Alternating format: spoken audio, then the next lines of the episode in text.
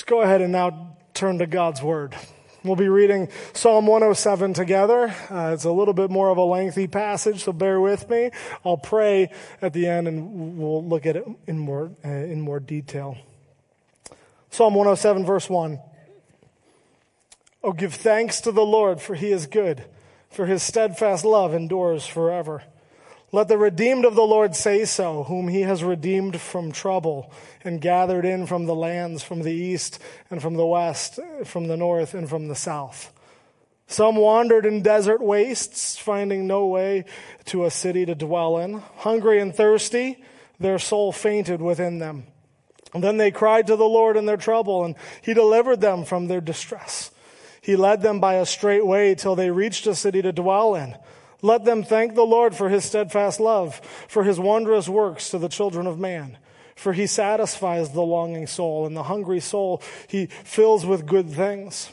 Some sat in darkness and in the shadow of death, prisoners in affliction and in irons, for they had rebelled against the words of God, and he spurned the counsel of the Most High. So he bowed their hearts down with hard labor. They fell down with none to help. Then they cried to the Lord in their trouble, and he delivered them from their distress. He brought them out of darkness and the shadow of death, and burst their bonds apart. Let them thank the Lord for his steadfast love, for his wondrous works to the children of man.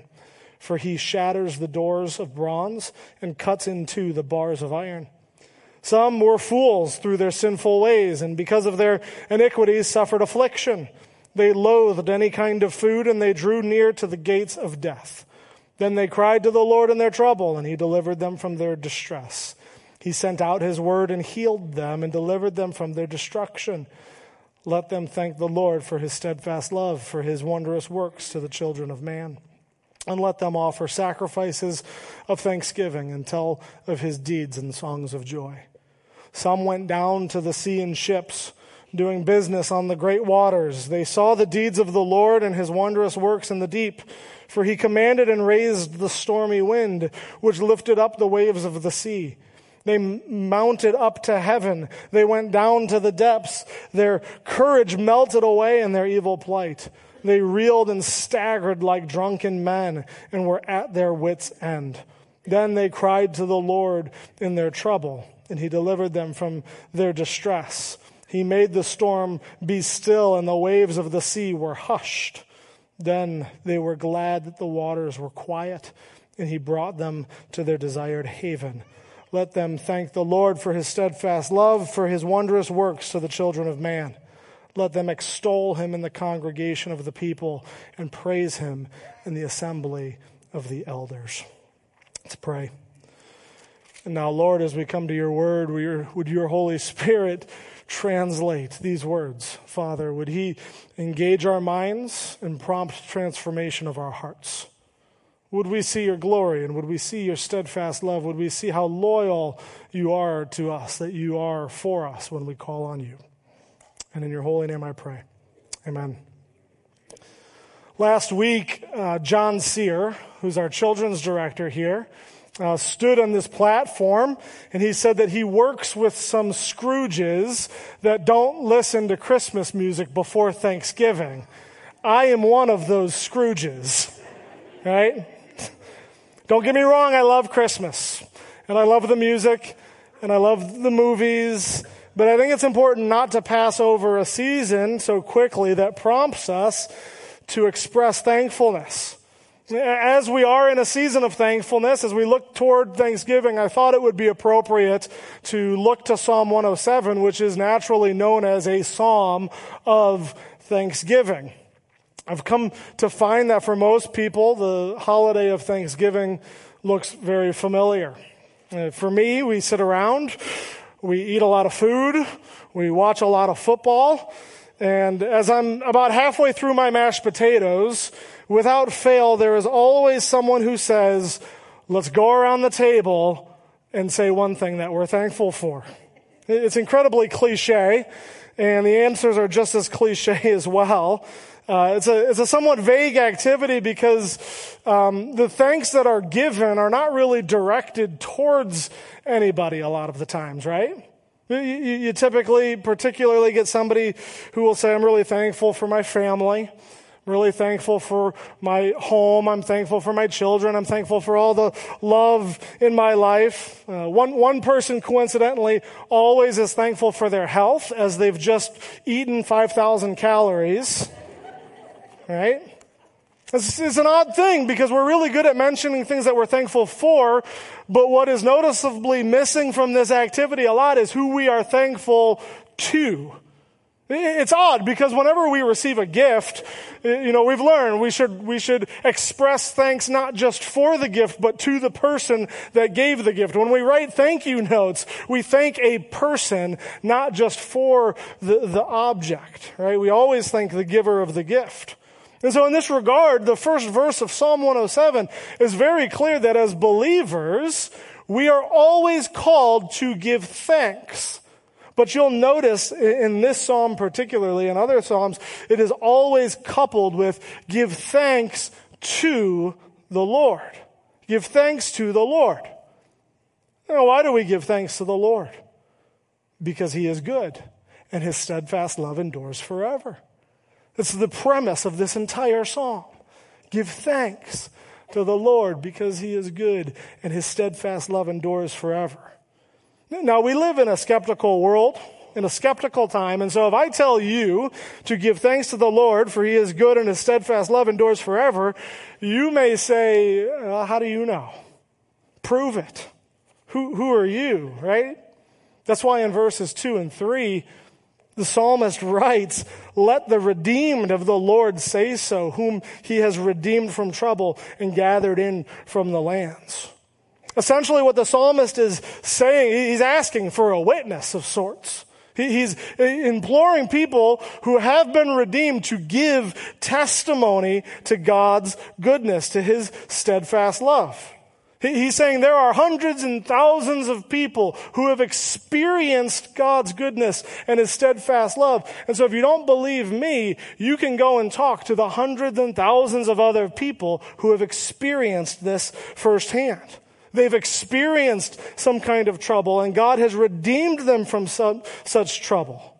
He's saying, don't take my word for it. Let the collection of the cloud of witnesses tell you their stories. Listen to the stories of God's goodness and his steadfast love. Listen to these people who have experienced real hardship firsthand and are able to tell you in good conscience that he is good and his steadfast love endures forever. For the Israelites, who this psalm was written by and for, they have experienced such trouble firsthand. This nation had a knack for always getting themselves in trouble and then turning over to God in submission and God restoring them. Throughout its entire history, the nation of Israel was constantly being rescued, redeemed, and restored. This particular psalm was most likely written after uh, what has been known in history as the Babylonian exile. In the Old Testament, the Israelites were God's special people, a special nation that God made a covenant with through Abraham saying, I promise that, that I will be your God and you will be my people. And I promise to give you a land for your nation to inherit. It is this, this covenant, this promise. However, the Israelites didn't live up to their end of the bargain. They broke this covenant and rebelled against God, and God would allow them, He would give them over essentially to their sin, to their rebellion, and they would be conquered by a couple of different nations. One of those nations in particular was Babylon. In around 597 BC, the Babylonians take the Israelites captive and they exile them out of their homeland, right? This was a tragic event in the history of Israel. But after 70 years, God brought them back to their home. They were redeemed. They know what it's like to be able to sit here and say, I am one of the redeemed. And so I give thanks to the Lord, for he is good and his steadfast love endures forever. right? They, they were gathered from distant lands, which is what verse 3 says, right? And so the first three verses set the scene of this great deliverance that Israel experienced from exile, right? And then we come to four different pictures. Four different portraits, if you will, of what this great deliverance metaphorically looks like. This is poetry and it's meant to be, be looked at metaphorically, right? In my house, if you walk into the living room, you will see four different pictures of my children. They're unique. They're different, but they were all at the same photo shoot. They all tell the story of one event. And so while they're unique and while they're different, they represent different aspects of my family, they do point to one story. They, they show one picture of the Kazarowski family.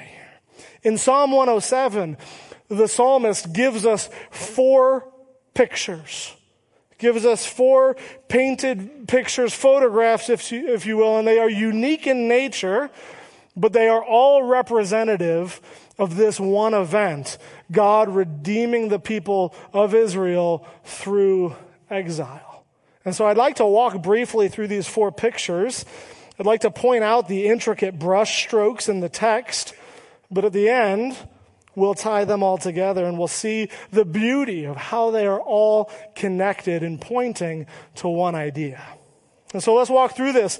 We come to the first picture on the wall, verses four through nine.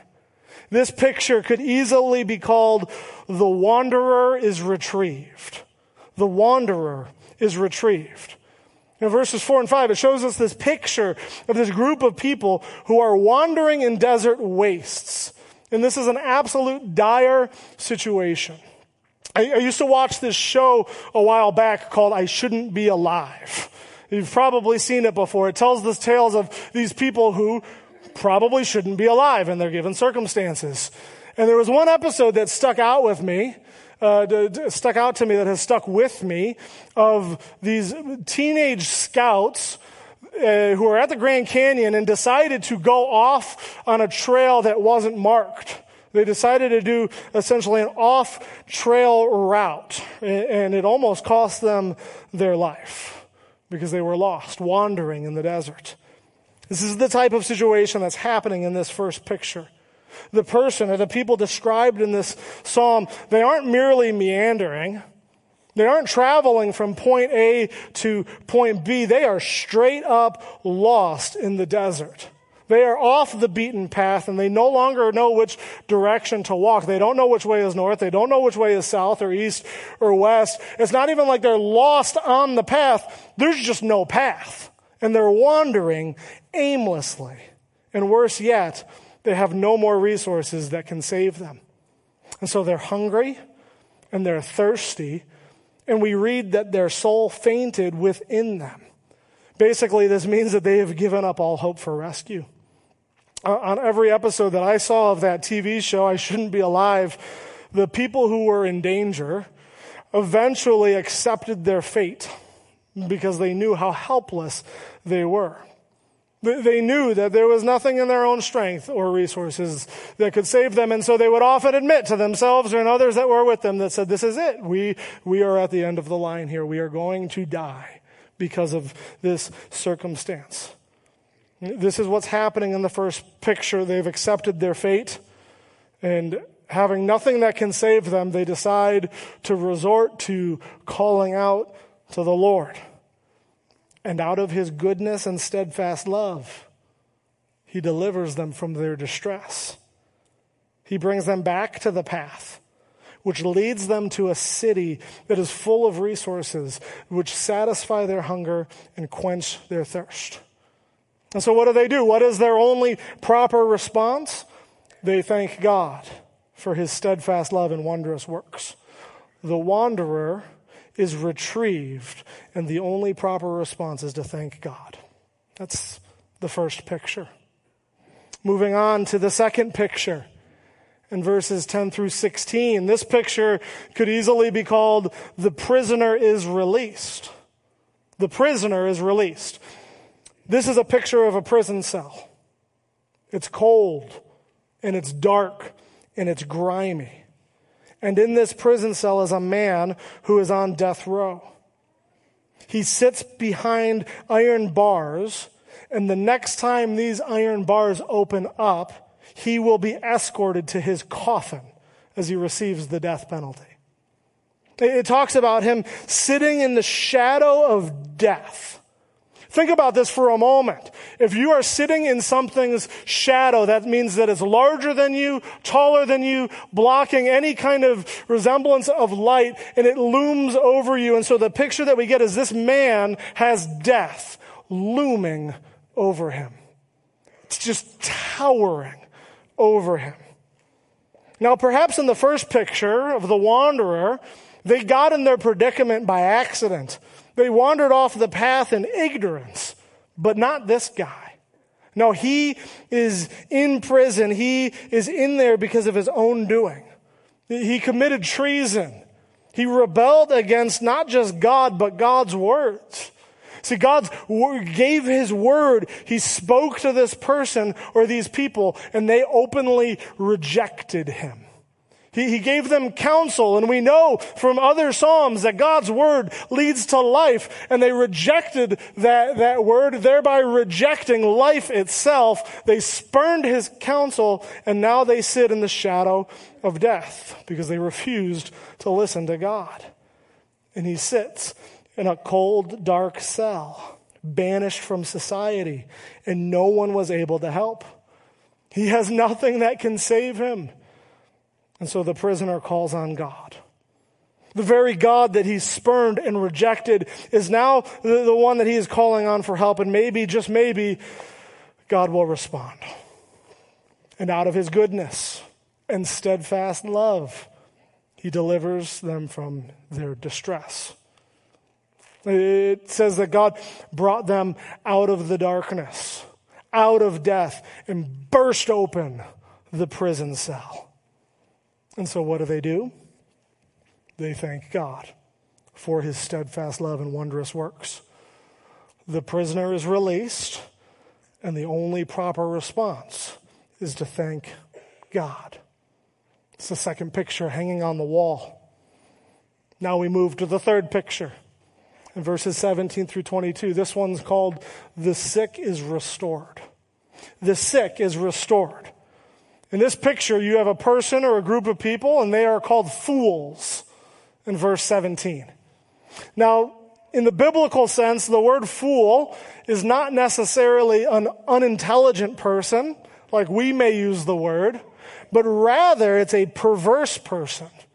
It's somebody who is obstinate or stubborn and has no regard for truth, has no regard for what's morally right.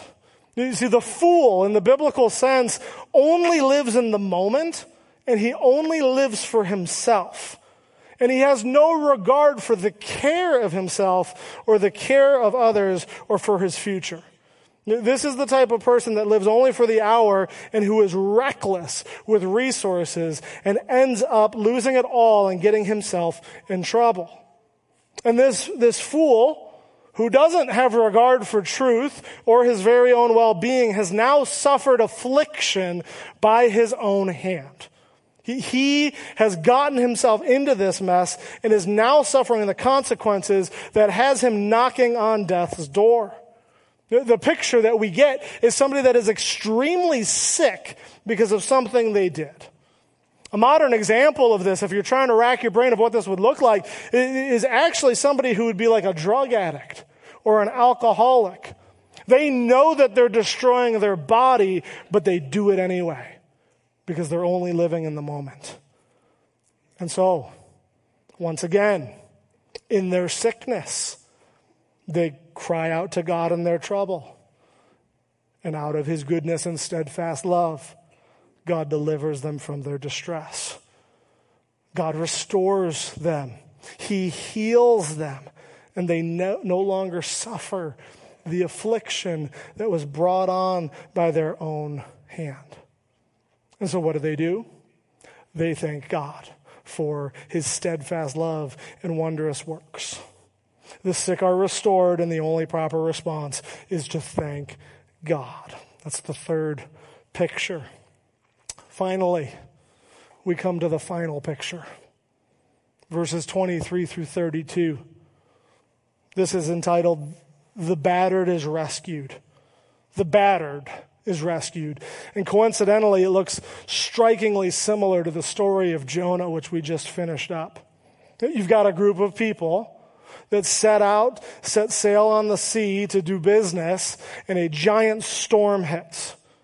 We get this picture of just these massive waves that are going up and these massive waves that are, that are coming down. Yesterday, my family and I got the chance to visit Splash Lagoon, and my children's favorite part of the whole day was the wave pool. We spent a ton of money just for them to sit in the wave pool all day, right? Because they loved these waves that were going really, really high above their head and then sinking really, really down low. And while it may be fun and cute and a sweet family moment, for these sailors, these waves are terrifying. Right? Because for these sailors, these waves are towering way above their heads and it's sinking down low, way down deep into the sea. And we get this picture of these massive waves just throwing the ship like a little toy boat right? The picture's a little bit different from the previous two and much more like the first one because it shows uh, uh, a people who are helpless and humbled and small. One commentator notes that the people in this picture come to understand that in a world of gigantic forces that are out of our control, we live by permission, not by good management. They are at the mercy, at the liberty of these giant waves, this giant storm that they have no control of. And we see this in verse 27 where the sailors are tossed kind of back and forth. It likens it. He says they looked like drunken men just trying to get their footing. They couldn't even hold on to anything. They're, they're so being thrown to the left and to the right. And then it says that they were at their wits' end. Right? This is an important phrase that we have to understand in our context that these sailors were at their wits' end. The, the phrase literally reads that all of their wisdom was swallowed up.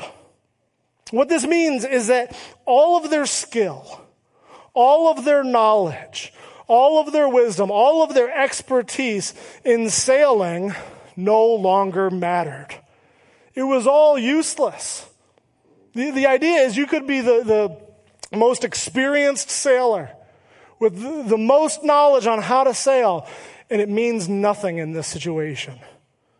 And this is a very important picture to understand because there is a d- dangerous philosophy that is prominent in our culture right now that says if there is a problem, the answer can be found from within.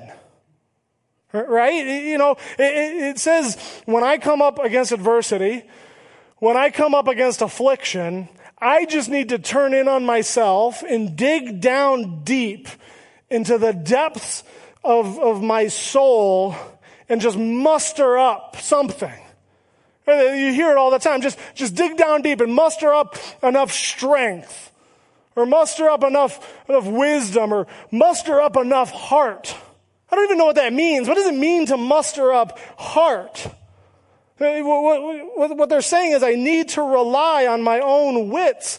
I need to rely on myself. I can do it. It's this philosophy that is self empowering, but leaves people delusional. Because sometimes there will be situations where you are at your wits' end.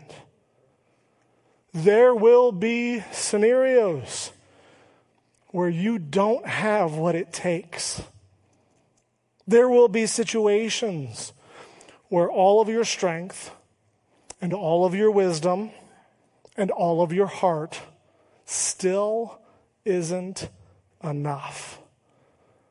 Because we're weak and we're broken and we are at the mercy of forces much more powerful than us. And that's what the sailors come to realize. I can't look inside because there's not enough there. And so we need to look to something on the outside. And that's what they do. They look to God, having realized that the solution isn't from within, it's actually on the outside. They cry out to God in their trouble. And out of his goodness and steadfast love, he delivers them from their distress. It says that God stilled the storm. Think about this these waves, these treacherous waves that towered to the top and sank to the low, that were throwing them around like a toy boat that, that had the chance of taking their life. God looks at the waves and it says that he hushes the waves. Almost like a mother to a crying baby says, shh, just shh, just calm down. And the waves sat still. How powerful is God that He can quiet the waves. The waves sat still, and the sailors are brought, brought to their proper destination. And so, what do they do? They thank God for His steadfast love and wondrous works. The battered is rescued, and the only proper response is to thank God to the final picture on the wall. Now, I hope that as we walked through those four pictures, you could pick up on the theological thread that is woven through each of these four pictures. While they are all distinct and different, each follows the exact same pattern. When viewed as a whole, they all tell the same story. Right? What's that story? You have a person or a group of people that are in trouble. They are hopeless, they are helpless, and they are in a deadly situation. So they cry out to God for help, and God miraculously intervenes. And they are left praising and thanking God for his steadfast love and wondrous works. This whole psalm is a graphic testimony of God's steadfast love for those who call on him for deliverance. For the Israelites, this would have been incredibly significant and incredibly personal because their history is littered with moments where they are in disastrous situations and God intervenes. And if, if you turn to Exodus 12 and 14, what would you come to find? You would find how the Israelites are held captive by the Egyptians in the south and God delivers them. If you go to 2 Samuel 8, you read how the Israelites came up against the Philistines to the west, and then God delivers them. If you went to 2 Kings 19, you would see how the Israelites are invaded from, by the Assyrians in the north, but then God delivers them. And if you turn to the book of Ezra, you would read how the Babylonians from the, from the east exiled them but then God delivers them.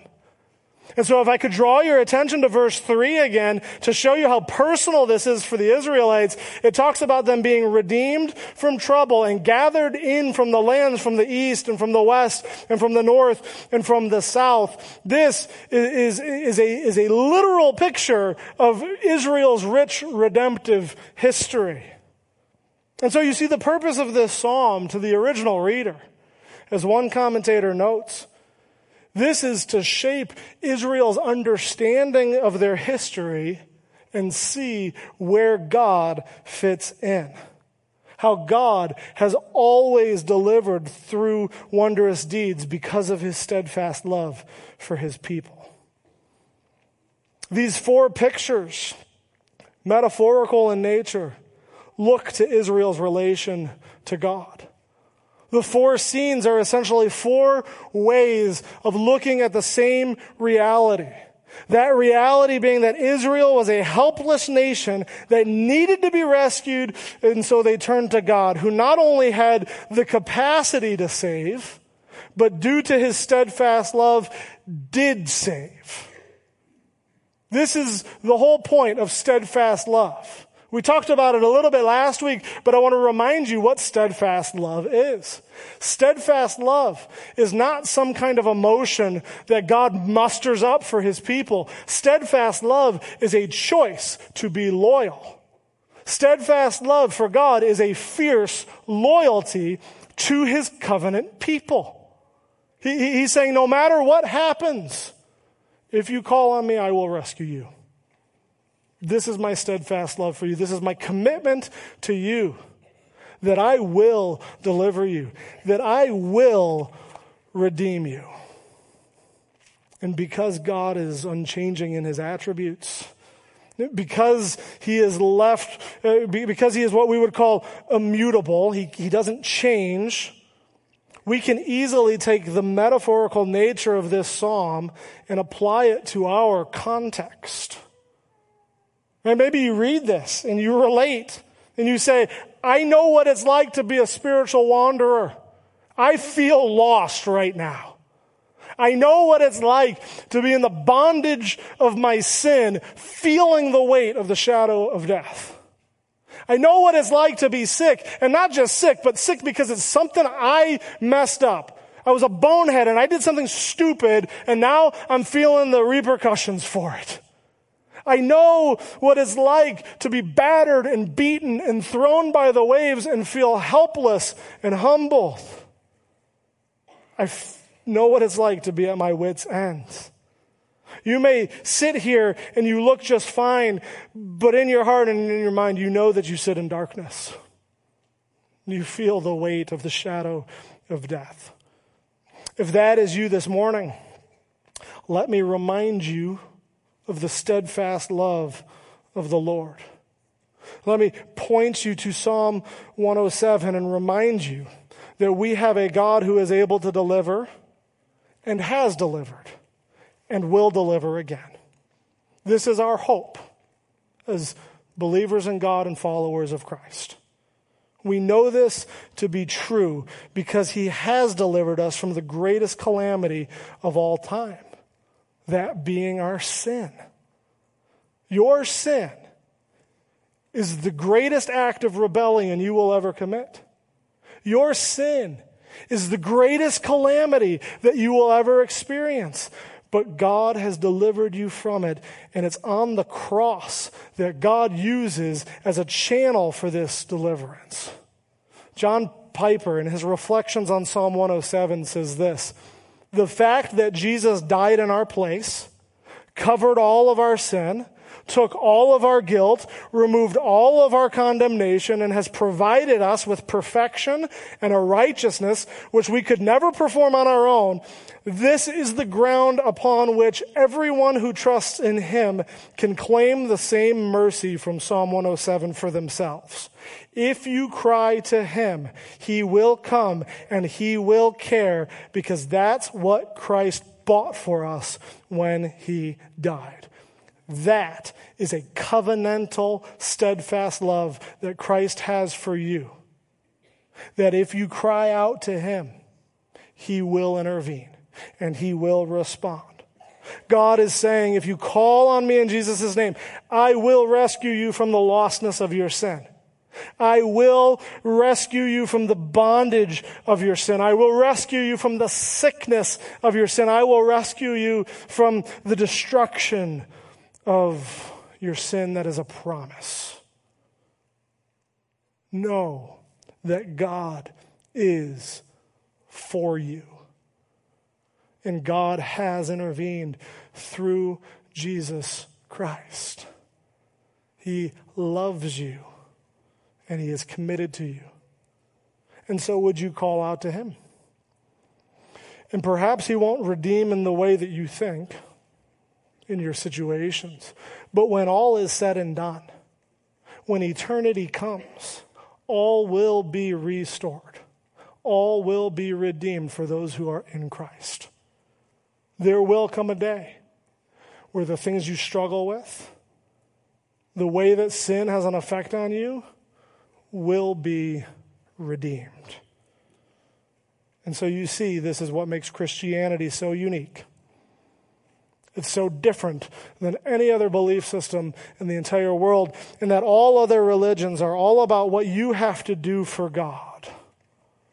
But Christianity is not about what you have to do for God.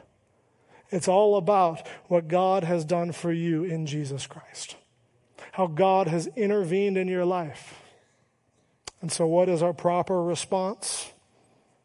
Give thanks to the Lord for his wondrous works and steadfast love. Let's pray.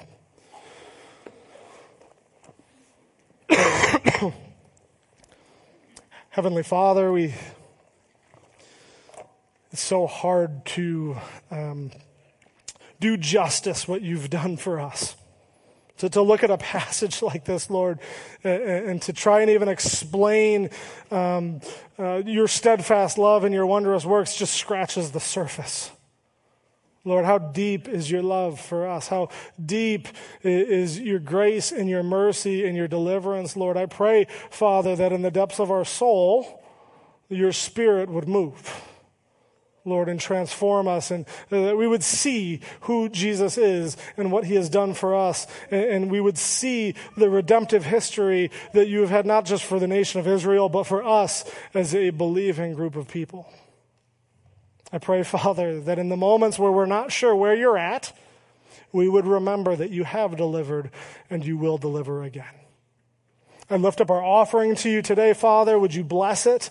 Uh, would you bless those that have relinquished their rights to these funds that they're giving, Lord?